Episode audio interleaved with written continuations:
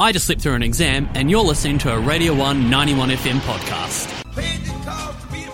Cut out the bureaucrats and talk directly to the manager. Squawking with Hawkins. You're tuned into the 191 FM. It is time for our fortnightly chat with the Mayor. Ata mārie, Aaron. Good, good morning. How are we today? Oh, very good, thank you. Beautiful, uh, beautiful, crisp, Ōtepoti autumn day as we head into the Easter weekend. Yes, yes, and it looks like it's going to be pretty good, except for Saturday. Um, Um, yeah, so I'm excited about this long weekend, and I, uh, to be honest, I'm excited about long weekends in in, in the future. Um, and walking down the main street uh, because uh, plans for the George Street uh, redevelopment have been released. Uh, Georges, as they're calling it, or something like that. It looks amazing. Uh, and it looks like a lot of work and planning has gone into this, as you would expect, uh, and with many groups involved, as you would expect as well, and that's really important. Um, but, but I guess the question is, and I have to ask it: Do you think you've got it completely right? Do you believe that you have the right design for the city and the people within? yeah, the, the thing about urban design is that everybody is an expert, and I don't profess to be. Um, and what is what's really special about the developed design uh, that is that is now public, and there is still work to do around detailed design. So uh, the, the the images that people have seen it won't look exactly like that, but it's uh, it's, it's, close enough. Um, what's really helpful about this is that um, there is extensive uh, there's an extensive body of work uh, that speaks to why these urban design decisions have been made and uh, and and how they uh, reflect the the history and uh, and values of this area and and you know when you get involved in uh, the, this kind of work as as I have you start to um, notice perhaps obsessively so things like paving stones and uh, and and um, street poles and signage whenever you are uh, on holiday in other parts of the country and boring your friends and family.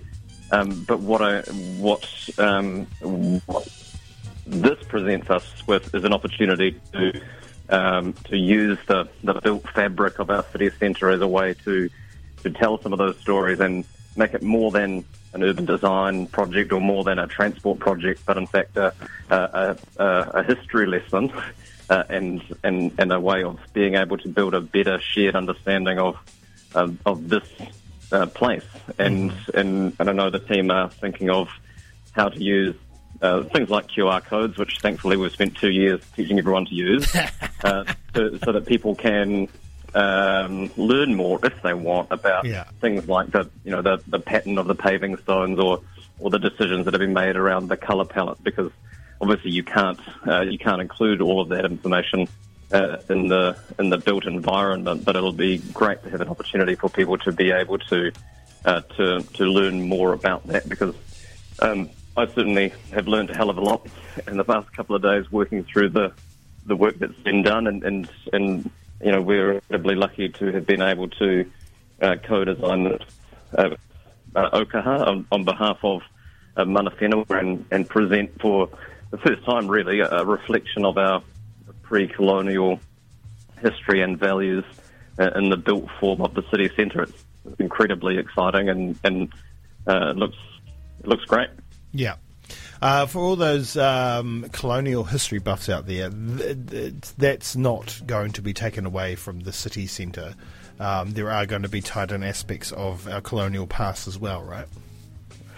Yeah, and we've done a we've done a great job of, of preserving and protecting a lot of that over time, and, and there are there are blocks along uh, George Street, particularly um, what is, is still called the New Edinburgh Way, although I don't think anyone's actually called it that really for the last twenty years. No. But uh, that that first block um, from from Knox, Knox Church going, going south, the the the buildings there and the facades there have quite rightly been preserved and protected. This isn't about uh, diminishing what we have rightly uh, maintained over the years. It's about expanding upon that and, and adding uh, adding other voices uh, to that to, to build a, a richer understanding of our of our shared heritage as a city. Now you mentioned QR codes, and I was, I was glad about that because it was a question. You know, uh, are we going to be able to um, see the story of, of the street? Because there will be a story within it. Um, and you mentioned that um, you know we've been program. We, we know how to do QR codes now, but now I'm expecting a whole bunch of people to be opening their COVID contract. Uh, the COVID Tracer app trying to read QR codes because I don't know if people know how to do it other than using that app, particular app. So we'll just have to wait and see. That could be hilariously funny. The easiest way of doing it is just opening your camera, right? And then it just right. directs you to the Yeah. AR thing you're looking for, or Instagram, or COVID Yeah. Tracer app, or whatever. That's right. Just use the camera. That's how we do it. Mm. Um, so there, uh, there are there's themes to the three blocks. There's there's art, there's entertainment, and there's lounging. Um, so um, how interactive is it going to be? There's going to be a playground too, from what I from what I read. Is, is that really important that it's going to be kind of interactive and a place where people can relax and not necessarily just you know something something that looks pretty uh, and you know something to lead you into the store doors. It, one of the big goals of the Central City Plan project is to treat our city centre as a destination and not as a thoroughfare. So, Yeah. presenting opportunities for people uh, to just be in the space and enjoy the space, and and you know it's it's really interesting looking at the the the layout designs uh, of the past couple of days. There are um, far more opportunities for people to sit and rest, for example, and uh, and that is incredibly important for people who, for whatever reason, uh, can't walk very far. I know certainly when I uh, when I had a child, it changed my understanding of how urban form works, and all of a sudden, um, you know, a city block can can be a very significant distance, Yes. and, and and having opportunities to be able to break up those strips with, like you say, there's a, a play space that's going to be built outside the the, the meridian, seating, water fountains, all of that sort of stuff that, that encourages people to uh, to just to be in the in the public space. And and the, the three blocks um, do have their own uh, their own character and, and, and slightly different functions, largely based on uh, the current uh, occupants of, of the buildings and you know far a far stronger hospitality vibe down the, the north end and and, um, and and it changes uh, on the way through. But I think what's important is is that it's it's flexible enough uh, to be able to to adapt, but also presents opportunities for people to to use uh, use it as public space as opposed to, as you say, just getting from A to B or uh, getting into a building. And so, you know, looking at um, what what staging you can put in that allows people to be able to use it as a performance space and uh, and and being able to close off uh, blocks of it at a time or all three if you you know if you're organising parades, graduation parades, those sorts of things, having the flexibility for it to adapt because uh, this um, this has to be something that supports what will be a, a changing environment um, over the next generation. Yeah, yeah.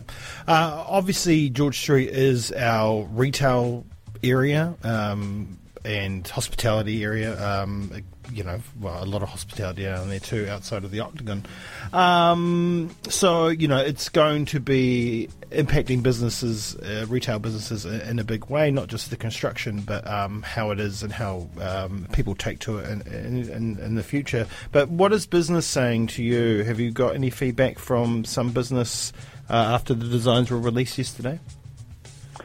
Uh, uh, look, I think the the one thing we've learned over the past couple of years is that there is no singular view of of business, and and certainly the enthusiasm for this work uh, has always sat on a, a spectrum. Uh, the work was always going to be disruptive, uh, remembering that the catalyst for this is replacing Victorian era uh, water pipes that Yeah. uh, we would rather replace than wait for them to uh, explode and then try and organise repairs for them. And, and our friends in Wellington are very familiar with what that looks like uh, in your in your city centre, and, and we're working uh, hard with uh, with business in that area to be able to uh, support them through the through the construction uh, period, and and certainly we'll be um, we'll be investing in um, know, events and activities and those sorts of things when the work is done to be able to, to, to be able to bring people back. But you know, we acknowledge that it's um, there is no good time uh, to to do work that is as disruptive as this, and, and I think the, the key really is just getting on with it and getting it done as as, as fast as we can, so that we can uh, reap the benefits of it as soon as we can. Right, with that, there is a you know a budget of twenty eight point something million. Um, have the tenders gone out? Um, you know, is that budget set in stone, and how uh, can we be protected from blowouts and construction costs? You know, things, construction costs at the moment, material costs is going up all the time. Uh, just accessing and, and getting and getting materials in is is proving quite difficult. Uh, you can ask any construction company that. So, I mean, how are we looking on that side of things? Well, that is the that is the budget for the project, and for to to change, it would it would need to come back to, to council for for reassessment. Um, the work will start in the first block, which is the, the farmers block. Uh, that work starts not long after Easter, so you know this is this is uh, imminent, uh, and it will be done.